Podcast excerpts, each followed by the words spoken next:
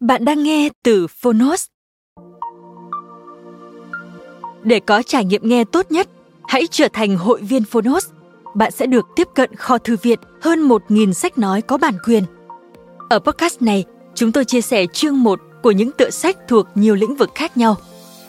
Nếu bạn muốn mỗi ngày đều được cập nhật một quyển sách mới, tìm thấy tựa sách phù hợp cho bản thân, cũng như nguồn cảm hứng và kiến thức hữu ích cho cuộc sống, podcast Thư viện Sách Nói chính là dành cho bạn.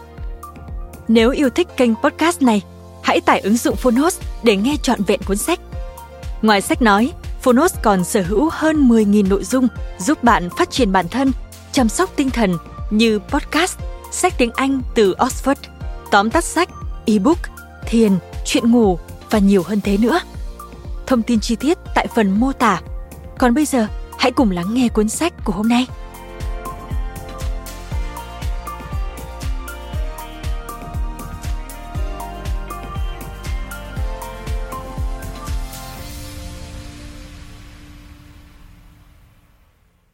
Bạn đang nghe từ Fonos. Mun Ơi, Chạy Đi.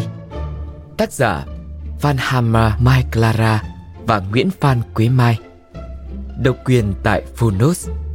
Phiên bản sách nói được chuyển thể từ sách in theo hợp tác bản quyền giữa Fonos với tác giả Nguyễn Phan Quế Mai.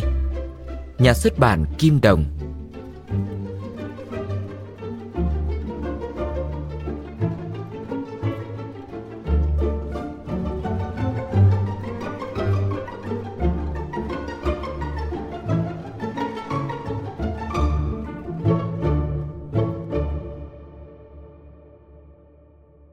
Chương một. Đừng gọi tôi là mít ướt. Một cái gì đó thật nhẹ chợt thoảng trước mũi tôi. Tôi choang mắt. Tất nhiên chỉ một mắt thôi, còn mắt kia đang cố níu kéo giấc ngủ. Một con cánh cam màu xanh đang lơ lửng bay. Theo phản xạ, tôi há miệng tụp mạnh và nuốt cái ực. À, không phải cánh cam mà là một chiếc lông vũ. Tôi ho sặc trong tiếng cười ư ử của lũ cún đang nằm, ngồi, đứng, la liệt quanh tôi. Cún đen, anh trai tôi, cất tiếng. Ha ha, mày ngốc quá, vừa tập đúng lông con vẹt trên đầu tụi mình đó. Bạn thân nhất của tôi là cún khoang cũng góp lời. Ăn chiếc lông này, chắc mày cũng hóa thành màu xanh như con vẹt. He he. Tôi cong đuôi, ho thật mạnh để chiếc lông bật ra khỏi cổ họng. Trên đầu tôi, một chiếc lồng tre đang tí tởn đung đưa cùng một chùm hoa xanh và đỏ. Chùm hoa đó chính là con vẹt đáng ghét. Như để trêu tức tôi, con vẹt đang xù lên, rìa rìa bộ lông láng mượt. Trời đất, nó còn khoe bộ lông đẹp như mơ nữa chứ. Tôi ghét con vẹt, cũng có thể ghét vì bực tức, chành chọe. Sau này tôi mới biết, chành chọe là bản tính của loài chó. Tôi ghét con vẹt, nhưng chợt thấy mũi hơi cay cay khi người ta đến bắt nó đi. Nó được về nhà mới, thoát khỏi cửa hàng bán thú nuôi chật chội này, thoát khỏi tiếng léo nhéo của bọn mèo và tiếng băng nhắng chí chóe của lũ cún chúng tôi. Sau này tôi mới biết yêu thương cũng là bản tính của loài chó. Mũi tôi cay cay, rồi cay xè khi cún khoang, bạn thân nhất của tôi, được người chủ mới đón về nhà. Mấy tối hôm nay, tôi toàn gác đầu lên lưng nó để ngủ. Nó đi rồi, tôi còn đâu chiếc gối gác đầu. Sau này tôi mới biết, tình bạn là liều thuốc chữa lành những đau đớn, buồn phiền. Mũi tôi cay cay, rồi cay xè, rồi sụt sịt khi anh trai tôi được một gia đình đến mua về. Mới hôm qua, tôi còn thấy anh tôi thật đáng ghét. Anh cắn đuôi tôi đau điếng này. Anh đẩy tôi ra để dành chỗ nằm ấm nhất giữa đàn này. Rồi anh còn giành thức ăn của tôi nữa. Nhưng khi anh đi, tôi thấy đau đau trong ngực mà không biết tại sao đau. Sau này tôi mới biết tình yêu cũng khiến người ta đau đớn. Anh tôi đi rồi. Tôi nằm kê đầu lên hai chân trước. Thấy đôi mắt mình ươn ướt. Nè, bạn đừng gọi tôi là mít ướt. Nếu bạn phải trải qua những gì tôi đã trải qua, thì bạn sẽ phải khóc rất nhiều, nhiều hơn cả tôi. Khóc rưng rức, khóc tỉ tê, khóc lăn lộn, khóc chảy nước mắt. Nghĩa là đủ kiểu khóc.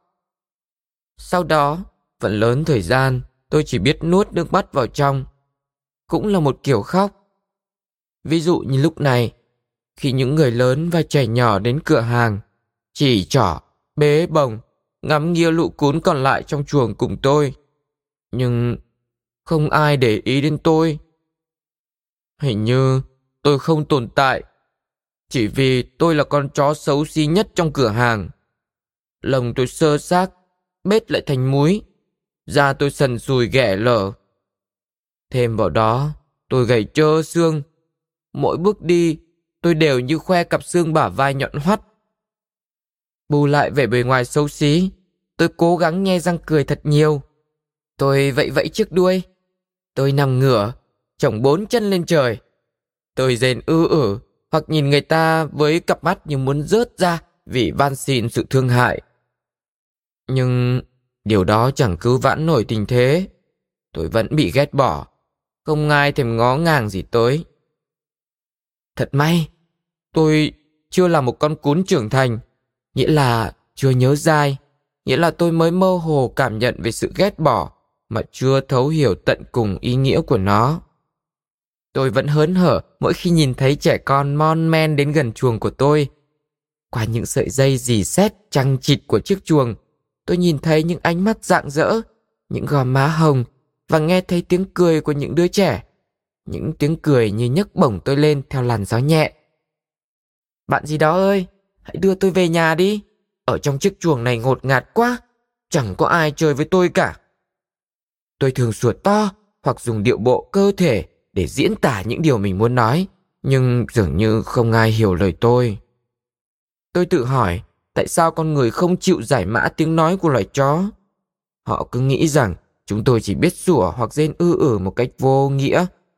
Hãy nhìn tai tôi đang vươn lên như cánh bướm, mắt mở to hết cỡ như chữ O, dâu vểnh lên như dấu chấm than, đuôi cong như một cái móc câu. Tôi đang tìm hết cách để trò chuyện với bạn đấy. Nhưng vẫn chẳng ai hiểu tôi. Tôi nghếch mõm lên chân, quan sát những đứa trẻ xa vào cửa hàng, ôm lấy những con thỏ trắng nõn, những con chuột cảnh hamster lông mượt như nhung, và những con mèo có đôi mắt to tròn ánh lên những đốm lửa xanh.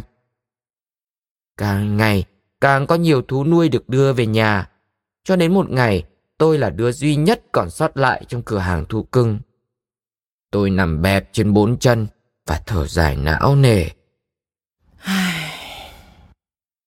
Tiếng thở dài này tôi học được từ ông chủ cửa hàng. Nhiều ngày nay ông cứ đi ra đi vào với quyển sổ trên tay.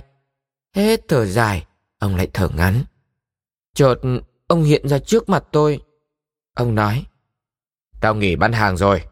Mày là đứa duy nhất không ai mua về nuôi. Tao phải đóng cửa hàng. Nhưng tao biết làm gì với mày đây. Tôi đáp lại ông bằng một tràng dài những tiếng gâu gâu mà tôi có thể thốt lên được lúc ấy. Tôi sủa to trả lời với ý muốn nói: Bác ơi, xin bác cho cháu về nhà với mẹ của cháu. Nhưng ông chủ cửa hàng lắc đầu bỏ đi. Như những người khác, ông không thèm giải mã tiếng sủa của một con chó nhỏ. Tối hôm đó, một mình tôi trơ vơ giữa cửa hàng im mắng. Xung quanh tôi chưa bao giờ lặng lẽ đến thế. Tiếng ếch nhái vang lên từ xa xa, khiến tôi chợt thèm nhỏ dãi. Tôi chưa tập được một con ếch nào, nhưng mẹ tôi đã kể về việc mẹ chộp ếch dưới mưa. Bạn nhỏ à, khi bạn bị chộp ếch, nghĩa là bạn bị trượt chân, ngã lăn quay, có phải vậy không? Còn khi mẹ cún tôi chộp ếch, thì có nghĩa là mẹ tôi đã tóm được một con ếch trong miệng đấy. Nhưng rồi mẹ lại thả nó ra, để rồi lại tiếp tục chộp nó. Đó là trò chơi yêu thích của mẹ. Tôi thấy mình đang cùng mẹ chộp ếch trong mưa. Mưa rát rạt vào mặt tôi, mưa bì bõm dưới chân tôi. Nhưng tôi quên bén tất cả để lao theo những con ếch đang nhảy như choi choi. Những con ếch bóng nhẫy với cặp đuôi mập mạp đang bắn lên như những mũi tên. Tôi cũng nhảy lên như lũ ếch. Đầu tôi đập vào một thanh sắt đau điếng. Tôi bàng hoàng tỉnh giấc. Ơ, à, hóa ra tôi vẫn đang ở trong chuồng, tại chính cửa hàng thú nuôi. Cuộc rượt đuổi những con ếch hóa ra chỉ là giấc mơ. Ngoài kia, mặt trời hoan hỉ tràn những tia nắng vàng ươm qua song cửa sổ. Tôi đứng lại, hăm hở nhấc chân sau lên. Đang khoan khoái tè, tôi giật thoát người vì tiếng mở cửa. Ông chủ và mấy người đàn ông mặc quần áo vàng đẩy cửa bước vào. Họ lục đục khuân vác đồ đạc có trong cửa hàng, cùng những chiếc chuồng trống, đồ ăn còn lại, quẳng lên một chiếc xe tải to đang đỗ trước cửa. Còn tôi thì sao? Còn tôi thì sao? Ông chủ ơi! Tôi loay hoay trong chuồng, hết quay trái, quay phải, rồi quay trước, quay sau. Nỗi lo lắng làm đuôi tôi xoắn tít. Tôi lấy hai chân trước cao cao vào chuồng, hỏi đi hỏi lại bằng tiếng sủa và điệu bộ cơ thể. Một lần nữa, ông chủ phớt lờ tôi. Thoáng chốc, cửa hàng trống rỗng. Dường như các bạn tôi, anh tôi và tôi chưa từng tồn tại ở nơi này. Khi mọi thứ đã được dọn dẹp xong, trừ chiếc chuồng của tôi, ông chủ đến trước mặt tôi. Với vẻ mặt cau có, ông mở cửa chuồng, tóm lấy cổ tôi bằng những ngón tay chuối mắn cứng như kìm sắt. Mặt tôi ăn ngẳng kêu la và giãy giụa. Ông chĩa bàn tay nắm tôi về phía mấy người đàn ông mặc quần áo vàng. Có ai muốn nhận con chó này về nhà nuôi không? Cả đám người lặng im và lắc đầu. Ông chủ liếc nhìn tôi lần cuối, rồi bỏ tôi vào một chiếc hộp các tông cũ, dù tôi phản đối inh ỏi. Tôi biết rằng ông hiểu tiếng kêu của tôi, nhưng ông vẫn đóng sập chiếc hộp, bỏ mặc tôi giữa bóng tối. Tôi sủa thật to, chân tay cào cấu, nhoai người cố tìm cách thoát khỏi chiếc hộp. Tôi nhảy lên rồi lại rơi bịch xuống, đau điếng. Chiếc hộp quá cao và quá cứng, như một nhà tù chật hẹp đang thít chặt lấy tôi. Tôi sợ quắn đuôi, chiếc hộp chỉ có vài khe nhỏ để tôi thở. Mẹ, mẹ ơi, cứu con, mẹ ơi, cứu con. Tôi gào lên như biết tiếng kêu của mình, dù có nghe được cũng không ai động lòng. Tai của con người không có cửa, nhưng bằng cách nào đó, những con người xung quanh tôi đang đóng sập cánh cửa lỗ tai của họ. Nước mắt tôi trào ra. Đột nhiên, tôi cùng chiếc hộp bị nhấc bổng lên, rồi quăng lên một mặt phẳng nào đó. Tiếng xe tải rú ga, lao về phía trước. Chiếc hộp các tông và tôi bị quăng quật khắp nơi. Chuyến hành trình dài nhưng không bao giờ chấm dứt, đột ngột dừng lại. Tôi và chiếc hộp lại bị nhấc bổng lên và quăng xuống, lộn nhào mấy vòng. Tôi kêu ăng ẳng, rồi dỏng tai nghe ngóng những bước chân tiến lại gần, rồi lại rời xa ra. Tôi nghe thấy những tiếng cười và tiếng động lạ. Khi những lỗ thông hơi của chiếc hộp tối lại, tôi biết đêm đang dần xuống. Tôi rên ư ử rồi tru lên. Tôi đang có quá ít không khí để thở. Chợt một loại ánh sáng nào đó oa vào, lôi tôi ra khỏi cơn mê sảng. Ai đó đã mở chiếc hộp. Tôi hít dưỡng khí cho thật căng lồng ngực. Mùi nồng nặc của rác rưởi làm tôi ho sặc sụa.